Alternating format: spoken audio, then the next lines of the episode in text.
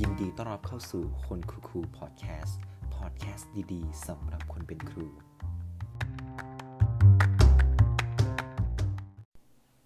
ถ้าท่านผู้ฟังลองนึกถึงประเทศประเทศหนึ่ง ที่มีระบบการศึกษาชั้นนำของโลก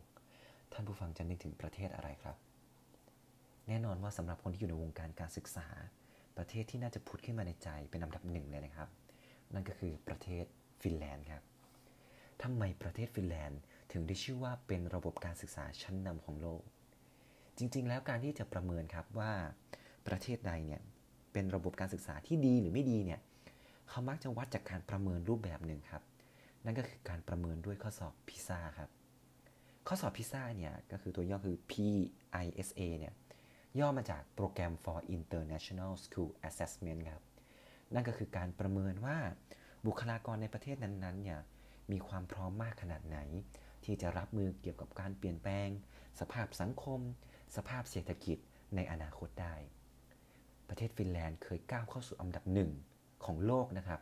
ซึ่งเป็นมหามืดของวงการการศึกษาเลยแซงหน้าประเทศมหาอำนาจอย่างอังกฤษ อเมริกา ซึ่งคนก็เริ่มสงสัยครับว่าประเทศฟินแลนด์ ที่มีประชากรประมาณ 5.5 ล้านคน ก้าวเข้าสู่อันดับหนึ่งได้อย่างไร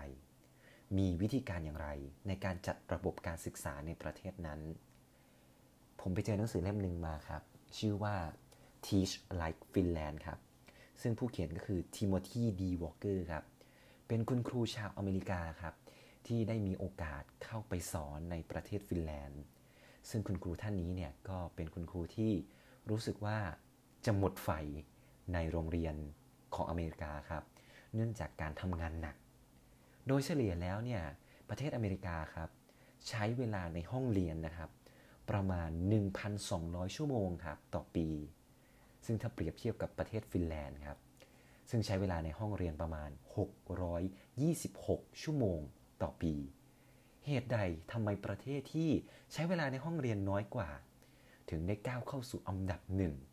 แซงหน้าประเทศที่มีชั่วโมงเรียนมากกว่าถึง 2 เท่า หนังสือเล่มนี้นะครับ ถ้าใครอยากอ่านนะครับ ก็ชื่อภาษาไทยคือสอนฟินเรียนสนุกสไตล์ฟินแลนด์ครับ ก่อนอื่นเรามาทำความรู้จักกับระบบการศึกษาของประเทศฟินแลนด์ก่อนนะครับ ว่ามันมีจุดเด่นอย่างไร หรือมันมีหน้าตาอย่างไร ซึ่งผมก็ลองลิสต์มาเป็น 3 ข้อสำคัญครับ ซึ่งน่าสนใจที่สุดที่ผมลองอ่านมานะครับ ข้อที่1นนั่นก็คือ ทุกโรงเรียนมีความเท่าเทียมกันของคุณภาพครับ หมายความว่าถ้าสมมติคุณมีลูกสักคนหนึ่งแล้วคุณอยากส่งเขาเข้าเรียนโรงเรียนสักโรงเรียนหนึ่งเนี่ยครับ เหตุผลที่ดีที่สุดครับในการเลือกโรงเรียนให้กับลูกของคุณเนี่ยนั่นก็คือโรงเรียนใกล้บ้านครับ เพราะว่าโรงเรียนทุกโรงเรียนในประเทศฟินแลนด์เนี่ยมีคุณภาพเท่ากันหมดเลยครับ ซึ่งถูกควบคุมคุณภาพโดยรัฐบาลครับ ไม่มีโรงเรียนเอกชนนะครับ หมายความว่าถ้าคุณจะมาจากครอบครัวที่มีฐานะร่ำรวย ยากจนหรือว่าสภาพครอบครัวเป็นอย่างไร คุณก็เข้าเรียนโรงเรียนเดียวกันหมดนั่นแหละครับ ซึ่งเอาจริง ๆ ก็มีการคัดค้านจากผู้ปกครองนะครับว่า ถ้าฉันมีฐานะร่ำรวยเนี่ยฉันน่าจะมีสิทธิ์เลือกเนาะว่าฉันอยากเข้าโรงเรียนที่เป็นโรงเรียนไฮโซโรงเรียนหรูแต่พอนโยบายนี้นะครับได้ดำเนินต่อมาประมาณหลายสิบปีเนี่ยผู้ปกครองก็ได้เปลี่ยนใจครับ เพราะรู้สึกว่าการที่ส่งลูกเข้าไปเรียนแบบนี้เนี่ย ทำให้ลูกปรับตัวเข้ากับสังคมได้ดีกว่าครับ ข้อที่ 2 ครับ พื้นฐานของคุณครูฟินแลนด์เนี่ยคุณครูจะต้องจบอย่างต่ำนะครับระดับมหาวิทยาลัยครับ ถ้าเป็นประเเป็นประเทศไทยก็น่าจะระดับปริญญาโท ซึ่งต้องเป็นปริญญาโทที่เป็นเบสออนนั่นก็คือเป็นพื้นฐานมาจากการวิจัยนะครับ ต้องเป็นคนที่มีความรู้ทางด้านวิจัยทางการศึกษา เพราะว่าคุณครูเนี่ยจะเป็น น็อตตัวสำคัญในการขับเคลื่อนว่า อยากที่จะให้ระบบการศึกษาของประเทศตัวเองเนี่ยไปในทางไหนกันแน่ และข้อที่ 3 ครับ ผู้นำครับ ไม่ว่าจะเป็นผออไม่ว่าจะเป็นหัวหน้ากระทรวง จะต้องเป็นครูได้ครับ หมายความว่าคนที่เป็นคนนำครับ จะต้องมีความสามารถในการสอน สามารถมาสอนในโรงเรียนได้ พวกเขายึดคติว่า ผู้นำคือครู ครูคือผู้นำครับ เพราะว่าคุณครูในประเทศฟินแลนด์เนี่ย ก็รู้สึกว่าจะมีความอุ่นใจมากกว่า ว่าผู้ผู้นำของเขาเนี่ยมีความเข้าใจเขาว่าจะต้องสอนอย่างไร ซึ่งพอมันมีความมั่นใจว่า เออพออของเราหรือหัวหน้ากระทรวงเราเนี่ยมีความสามารถในการสอน ก็น่าจะออกแบบนโยบาย ให้สอดคล้องกับสิ่งที่เขาต้องการ นี่คือพื้นฐานสำคัญครับ 3 ข้อ ที่ประเทศฟินแลนด์เนี่ยวางรากฐานเอาไว้ หลายคนอาจจะตั้งคำถามนะครับว่า แล้วถ้าประเทศเราเนี่ยไม่มีโครงสร้างแบบประเทศเขา แล้วเราจะเอาแนวปฏิบัติอะไรจากครูฟินแลนด์มาใช้ได้บ้าง ซึ่งครูฟินแลนด์เนี่ยจริง ๆ แล้วก็ไม่ได้ยึดติดกับโครงสร้างหรือหลักสูตรอะไรขนาดนั้นนะครับ แต่ว่าจะให้ความสำคัญกับสิ่งที่เรียกว่า well-being ครับ หรือถ้าแปลเป็นภาษาไทย นั่นก็เรียกว่าสุขภาวะครับ สุขภาวะคืออะไร มันคือแนวปฏิบัติครับที่ทำให้คุณครูในประเทศฟินแลนด์ แล้วก็นักเรียนเนี่ย มีความสุขครับ เขาเชื่อว่าความสุขจะมุ่งสู่ความสำเร็จ ไม่ใช่ความสำเร็จจะนำมาสู่ความสุขนะครับ แต่ความสุขในห้องเรียนจะนำไปสู่ความสำเร็จทางการศึกษา ซึ่งก็จะมีแนวปฏิบัติเยอะแยะมากมายในวันนี้นะครับ ที่เราจะมาเล่าให้ฟังว่า ครูที่ประเทศฟินแลนด์เนี่ยใช้แนวปฏิบัติอย่างไร ที่จะทำให้ห้องเรียนของตนเองมีความสุข และมุ่งสู่สิ่งที่เรียกว่าความสำเร็จทางการศึกษาได้ครับ ข้อที่ 1 ครับ การสลับจังหวะครับ การสลับจังหวะหมายความว่า คาบเรียนของประเทศฟินแลนด์เนี่ยก็จะมีประมาณ 45 นาทีถูกไหมครับ ซึ่งแตกต่างจากประเทศไทยประมาณ 5-10 นาที ประเทศไทยก็คาบละประมาณ 50-55 นาที แต่จุดต่างที่มันสำคัญคือ มันจะมีคาบขั้นระหว่างคาบเรียนนะครับ ประมาณ 15 นาที ซึ่ง 15 นาทีตรงนี้จะเอาไว้สำหรับให้นักเรียนได้พักผ่อน คุณจะออกไปเตะบอล คุณจะออกไปเล่นกระโดดเชือก คุณจะออกไปเล่นกระโดดนังยาง คุณจะออกไปวิ่งแปะแขนคุณทำได้หมดเลยครับ มันจะเป็นการผ่อนคลายนักเรียนครับทำให้นักเรียนเนี่ยรู้สึกมีความเฟรชชิ่งมากขึ้นในการเรียนคาบต่อๆไป นอกจากจะผ่อนคลายนักเรียนแล้วเนี่ยก็ยังเป็นการผ่อนคลายคุณครูด้วยนะครับ มานำให้นักเรียนกับครูเนี่ยได้มีการจัดระเบียบของสมองว่า สิ่งที่เราสอนไป หรือสิ่งที่นักเรียนได้รับรู้จากการเรียนรู้เมื่อกี้ได้เข้าที่เข้าทางในสมอง ซึ่งมันจะเป็นคาบขั้นทุก ๆ คาบนะครับ เน้นย้ำว่าทุกๆ คาบในคาบเรียน เขาลองได้สังเกตนะครับว่าหลังจากให้นักเรียนพัก 15 นาทีแล้วเกิดอะไรขึ้นบ้าง เขาค้นพบว่าเด็กเนี่ยเกิดอาการสมาธิสั้นน้อยลง เด็กมีความพร้อมที่จะเรียนรู้มากขึ้น และเด็กเนี่ยมีผลการเรียนรู้ที่ดีขึ้น ซึ่งเอาจริง ๆ แล้วมันก็ตรงกับในด้านของชีววิทยาว่า สมองเนี่ยก็เป็นกล้ามเนื้อมัดหนึ่ง ซึ่งเวลาเราใช้งานกล้ามเนื้ออะไรก็ตามเนี่ยมันจะมีความเหนื่อยล้า หรือความเมื่อย หรือความอ่อนแรง ซึ่งการที่พักสมองจากเรื่องเรื่องหนึ่งไปผ่อนคลายสู่อีกเรื่องเรื่องหนึ่งเนี่ยมันก็ทำให้กล้ามเนื้อเนี่ยได้ทำงานได้ดีขึ้นกว่าเดิมครับ ข้อที่ 2 ครับ นโยบาย Finland School on the Move ครับ หมายความว่าโรงเรียนในฟินแลนด์นะครับจะมีการผลักดันหรือส่งเสริมครับ ทำให้การเรียนการสอนของเขาเนี่ยให้นักเรียนได้มีการขยับตัวครับ ซึ่งท่านผู้ฟังหลาย ๆ คนอาจจะนึกว่าการขยับตัวในการเรียนเนี่ยอาจจะหมายถึงวิชาพละศึกษาหรือเปล่า แต่เอาจริง ๆ เราไม่ใช่ครับ หมายความว่าทุก ๆ วิชาครับ จะพยายามให้นักเรียนมีการขยับตัวให้กระฉับกระเฉงในการเรียนนะครับ ซึ่งคุณนิกมอนที่เนี่ยในหนังสือนะครับเขาก็ได้บอกว่าเขาสอนนักเรียนชั้นประถมศึกษา แล้วก็ให้นักเรียนนั่งอยู่เฉยๆครับ แล้วก็ฟังการบรรยายประมาณ 45นาที ซึ่งก็มีคุณครูฟินแลนด์ท่านอื่นนะครับ เข้ามาพูดคุย แล้วก็มาตักเตือนครับว่า คุณทีมเนี่ยได้ปล่อยให้นักเรียนนั่งนานเกินไป แล้วมันทำให้นักเรียนดูเหี่ยวเฉา ดูไม่กระฉับกระเฉง คุณทีมได้ฟังอย่างนั้นก็รู้สึกว่าฉันจะต้องปรับเปลี่ยนอะไรบางอย่างแหละเขาก็เลยออกแบบกิจกรรมขึ้นมากิจกรรมหนึ่งครับ ซึ่งเป็นกิจกรรมที่ผมเองก็เคยได้ลองแล้วเหมือนกัน นั่นก็คือกิจกรรมที่เรียกว่า เชิญชมนิทรรศการครับ กิจกรรมนิทรรศการหมายความว่าเวลาเราให้นักเรียนได้รายงานหน้าชั้นเรียน โดยทั่วไปแล้วเนี่ยเราอาจจะให้นักเรียนไปยืนที่หน้าชั้นเรียน แล้วก็พูดให้เพื่อนฟัง ซึ่ง reaction ของเพื่อนของเพื่อนนั่นก็คือง่วงหาว นอนหลับกันเป็นตามปกติ ซึ่งคุณทิโมธีเนี่ยก็เลยได้ปรับเปลี่ยนครับว่า ใครที่ได้ทำรายงานหรือผลงานของตัวเอง มาแล้วเนี่ย ของคุณทิโมธีเป็นการวาดภาพเนาะก็ให้เอาภาพของตัวเองนะครับ ไปแปะตามห้องเรียน แล้วก็สมมุติตนเองนะครับ เป็นผู้บรรยายผลงานที่ตัวเองได้รังสรรค์ขึ้นมา แล้วก็ปล่อยให้เพื่อนๆในห้องของทุกคนนะครับ เดินชมนิทรรศการในห้องเรียน ซึ่งคุณทีมเนี่ยได้ลองทำแล้วเนี่ยก็รู้สึกได้ว่าเวลาในห้องเรียนเนี่ยมันผ่านไปเร็วมาก แล้วนักเรียนเนี่ยก็ได้เข้ามาหาคุณทีมแล้วก็บอกว่าขอบคุณมาก ๆ เลยที่ได้จัดกิจกรรมแบบนี้ เพราะว่าเวลามันช่างสนุกแล้วก็ผ่านไปอย่างรวดเร็ว เนี่ยนะครับมันเป็นผลดีของการที่ทำให้นักเรียนเนี่ยได้ขยับตัว ได้เดินชมผลงานของเพื่อน ได้มีการแนะนำเพื่อนว่าเอ้ยผลงานของเราเนี่ยควรปรับปรุงอย่างไร ซึ่งนอกจากนี้เนี่ยคุณทีมก็ได้ออกแบบว่าให้นักเรียนถือโพสต์อิทไปครับ แล้วก็ผลงานของใครเนี่ย ที่มีข้อปรับปรุง หรือมีข้อชื่นชมอย่างไรเนี่ยก็ให้เขียนโพสต์อิทแล้วก็เอาไปแปะที่ผลงานของเพื่อน หลังคาบนั้นครับนักเรียนทุกคนก็มีความกระตือรือร้นว่า อยากจะไปเก็บผลงานของตนเอง พร้อมโพสต์อิทคำแนะนำแล้วก็คำชื่นชมของเพื่อนๆ เห็นไหมครับว่าการที่ทำให้นักเรียนมีการเคลื่อนไหวตลอดเวลาเนี่ยมันทำให้คาบเรียนรู้สึกไม่น่าเบื่อ แล้วก็ทำให้คาบเรียนรู้สึกมีชีวิตชีวามากขึ้นครับ เอาจริงๆ หลายคนอาจจะมองว่านโยบาย Finland on the Move เนี่ยอาจจะไม่สามารถทำได้ในประเทศไทยเนาะเพราะว่าห้องเรียนอาจจะไม่เหมือนกับที่ประเทศฟินแลนด์ แต่ผมเคยเห็นอาจารย์สอนต่างประเทศท่านหนึ่งนะครับ อาจารย์ท่านนั้นเนี่ยเข้ามาในห้องเรียนแล้วก็บอกว่าให้นักเรียนเนี่ยเขียนโต๊ะไปที่มุมห้องให้หมดเลย และเขาสอนเรื่องการบอกเวลาเป็นภาษาอังกฤษ ซึ่งเขาจะให้นักเรียนทุกคนนะครับ วิ่งรอบห้องและให้อาจารย์ท่านนั้นนะครับ อยู่ตรงกลางห้อง วิ่งเป็นเข็มนาฬิกาครับ สมมติอาจารย์บอกว่า 13 นาฬิกา เด็กๆก็จะวิ่งไปเป็นเข็ม 13 นาฬิการอบตัวอาจารย์ท่านนั้น ซึ่งข้ามนั้นนักเรียนก็โหเกิดความสนุกวิ่งกันสนุกสนาน แล้วก็เวลาผ่านไปอย่างรวดเร็วครับ แป๊บเดียวก็หมดคาบแล้ว จากสถานการณ์นี้เราก็จะให้เห็นว่าเอาจริง ๆ การเคลื่อนไหวในห้องเรียนสามารถทำได้ แต่อาจจะต้องอาศัยความกล้านิดนึงของคนจัดการเรียนการสอนครับ การเขียนโต๊ะไปที่มุมห้องหรือการส่งเสียงดัง หรือการวิ่งภายในห้องเรียนเนี่ย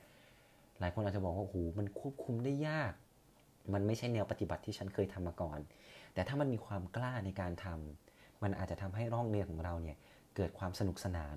และเกิดสุขภาวะที่ดีในห้องเรียนก็ได้นะครับ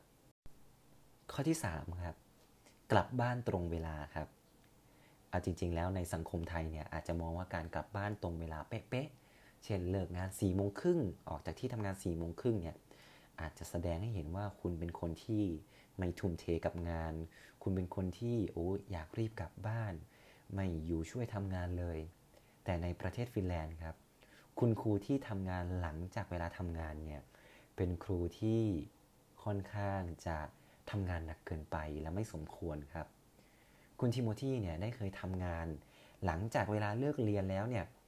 ประมาณ 30 นาที หลังจากนั้นก็มีครูใหญ่ครับ เดินมาเตือนคุณทีมว่า คุณทีมกลับบ้านได้แล้ว มันเลยเวลามานานแล้ว คุณควรที่จะอยู่กับครอบครัวนะในเวลานี้ มันแสดงให้เห็นว่าที่ประเทศฟินแลนด์ครับ ให้ความสำคัญกับการพักผ่อนของคุณครูมาก ๆ กลับบ้านไปหาครอบครัว ไปเล่นกับลูก ไปอ่านหนังสือไปดูหนัง ซึ่งมันส่งผลอย่างไรครับ มันส่งผลทำให้คุณครูเนี่ย มีสุขภาพจิตที่ดีขึ้น ได้พักผ่อนที่ดีขึ้น และมันทำให้การทำงานของคุณน่ยดีขึ้นครับ ซึ่งสวนทางกับประเทศของเรานะครับว่าคนที่ทำงานหนักหลังเลิกงานเนี่ยเป็นคนที่ควรได้รับการยกย่องอย่างดี ตรงข้ามกับประเทศฟินแลนด์นะครับ ซึ่งเขาเปรียบเทียบว่าการทำงานในการสอนเนี่ยควรที่จะมองว่าเป็นการทำงานแบบมาราธอนครับ การทำงานแบบมาราธอนหมายความว่า เป็นการทำงานที่ทำงานไปเรื่อยๆ วิ่งไปช้าๆดำเนินการต่อไปเรื่อยๆ ไม่ใช่การวิ่งแบบสปรินต์นั่นก็คือการทำงานแบบรวดเดียวจบ ซึ่งการทำงานแบบมาราธอนเนี่ยจะต้องมีการวางแผนระยะยาว ไม่ต้องรีบร้อนมาก ไม่ต้องทำงานล่วงเวลา แต่ให้คุณมาทำงานอย่างต่อเนื่องทุกๆ วันอย่างมีประสิทธิภาพเนี่ยก็เพียงพอแล้ว และมันจะได้คุณภาพมากกว่า เขาจะไม่เน้นในเรื่องของปริมาณครับ เพราะเขาเชื่อว่าปริมาณที่มากเกินไปเนี่ยมันจะทำให้คุณภาพของคุณเนี่ยลดลง เห็นไหมครับว่าเขาใส่ใจกับสุขภาพจิตของคนสอน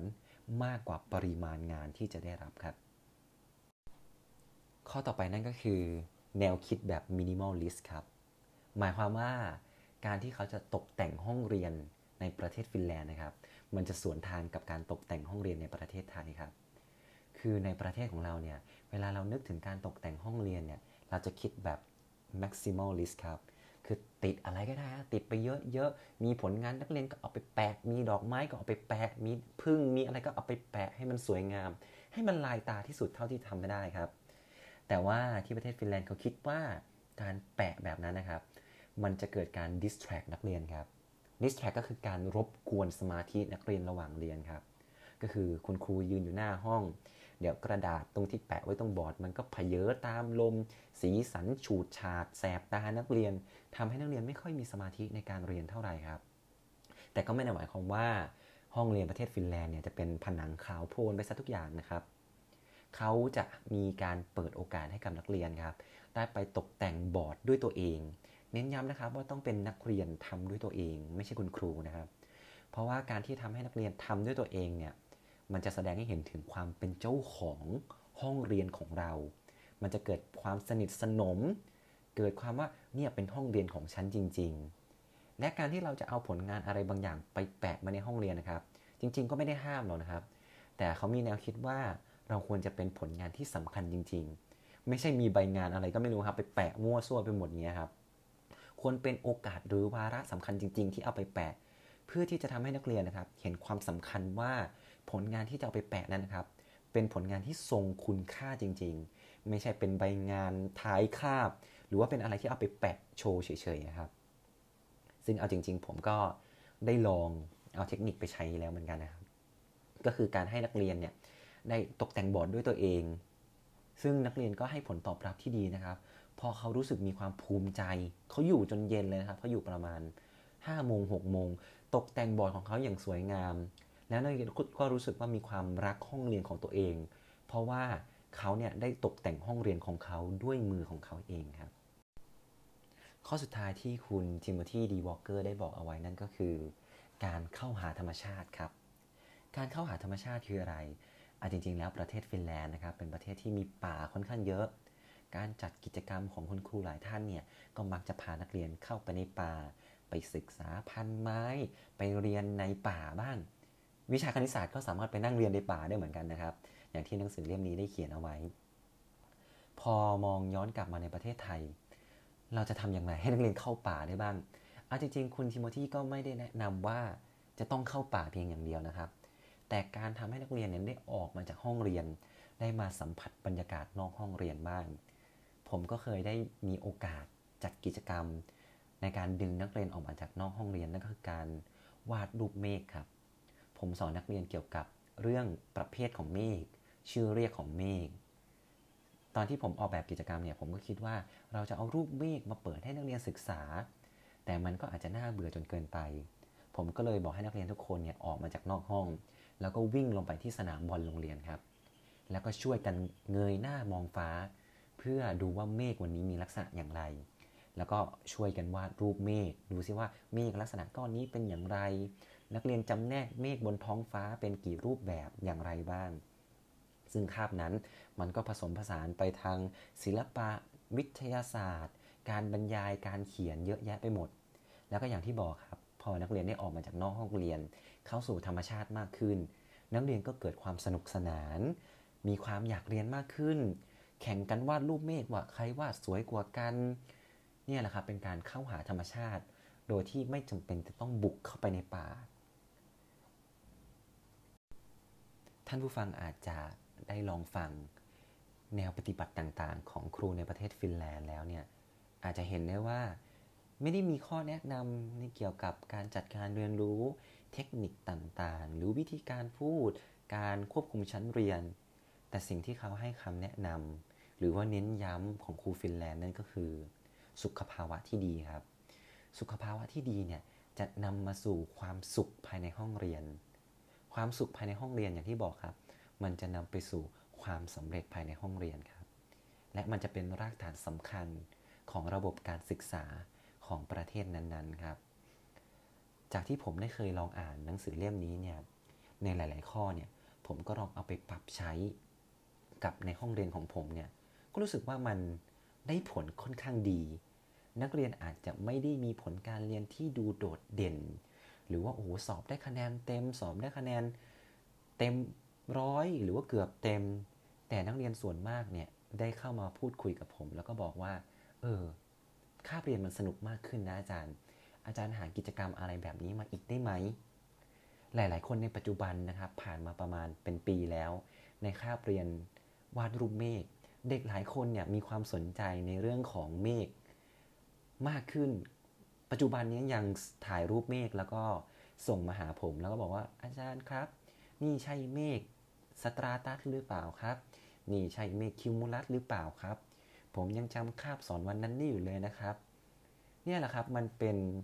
ตัวบ่งชี้นะครับว่าเด็กๆเนี่ยมีความสุขในการเรียนมากขึ้น การเรียนของเขามีความหมายมากขึ้น เด็กๆอาจจะไม่ได้มีความสุขว่าโอ้ยผมสอบได้คะแนนเต็ม แต่ความสุขของพวกเขาคือ เขาได้เรียนอย่างมีความสุขครับ นั่นก็เป็นส่วนหนึ่งของหนังสือชื่อว่า Teach Like Finland ครับ สอนฟินเรียนสนุกสไตล์ฟินแลนด์อะจริง ๆ แล้วก็ยังมีอีกหลายเทคนิคนะครับ ในหนังสือเล่มนี้ ซึ่งเราจะเอามาบอกกล่าวกันใน EP ต่อ ๆ ไป หวังว่าท่านผู้ฟังจะได้ฟังแนวปฏิบัติต่างๆ แล้วจะนำไปปรับใช้ในห้องเรียนของท่านในวิชาของท่าน ให้มีความสุขภายในห้องเรียนของท่านมากขึ้น แล้วพบกันใน EP ถัดไปครับ ขอบคุณครับ